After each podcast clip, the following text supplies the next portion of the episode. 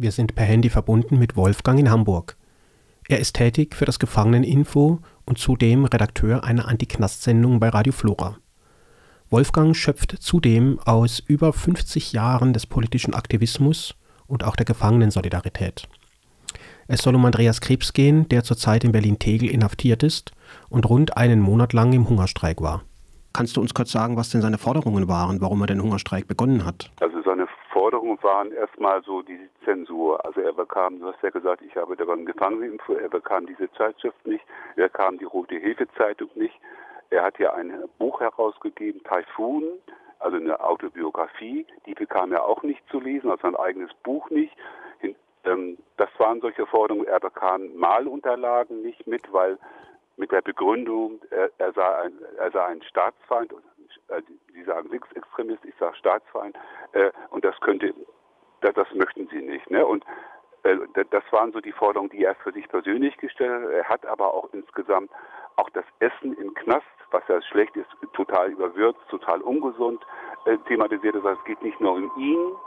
Und ähm, also das, es gab jetzt Zusagen, dass, dass das eingehalten, dass also die Aufhebung der Zensur ähm, sozusagen ähm, beendet worden ist und hat dadurch hat deshalb den Hungerstreik unterbrochen, mhm. beziehungsweise gesagt, er wird natürlich wieder in den Hungerstreik eintreten, mhm. wenn diese Forderungen ähm, ja nicht eingehalten werden. Das ist ja oft so. Mhm. Welche Form von Solidarität hat Andreas denn erfahren? Also ganz, ganz unterschiedlich. Gut, einmal hat er natürlich ganz viele Interviews gegeben, also zum Beispiel für Radio Flora unsere Sendung Wie viel sind hinter Gittern hat Interview, ich glaube auch, ich weiß nicht, wie es bei euch war, er hat im anarchistischen Radio, also er hat viel geschrieben, er hat Bilder von, von den Knast, also es gab dann sozusagen so kurze Videos zu den Bedingungen, nicht nur sein, sondern auch die Bedingungen von, der JVA, in der er sich befindet, in der Seidelstraße. Das ist das eine. Es gab natürlich auch Knastkundgebung diverse. Es gab, und es war auch so, dass bei vielen Veranstaltungen bzw. vielen Kundgebungen oder Demonstrationen auf Andreas hingewiesen wurde. Das heißt, er war sozusagen in, in aller Munde und er spricht eben, er ist ja auch schon, ich glaube, ungefähr in deinem Alter, er ist in den 70er geboren.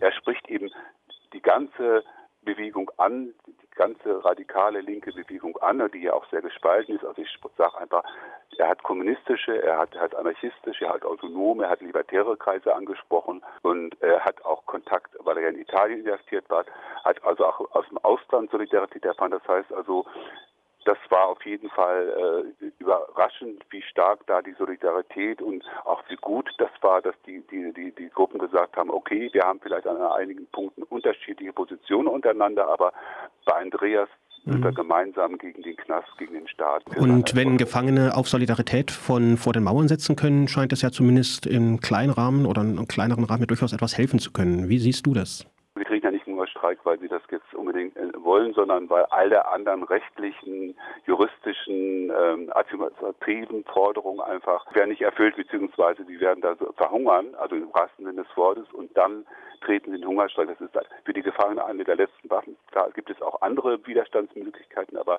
die Öffentlichkeit ist einfach ein, ein anderer Druck. Man muss einfach sehen, die Bundesrepublik Deutschland bezeichnet sich immer noch als Rechtsstaat, obwohl wir gerade sehen im Repressionsbereich, aber nicht nur da, dass, dass die Bundesrepublik das eben nicht. Also da gibt es immer noch einen Spielraum und, und den, muss, muss, den muss man einfach nutzen. nutzen. Es gibt auch immer noch einige genau. Medien, genau. also auch Printmedien, die das zumindest, also Neues Deutschland oder Junge Welt und auch die Taz haben die, die Forderung von, äh, von Andreas äh, Krebs auch aufgegriffen. Das heißt, da ist immer noch Möglichkeit und glaube ich ganz wichtiges Widerstand ist auch die einzige Möglichkeit, dass sich was, dass was durchgesetzt wird.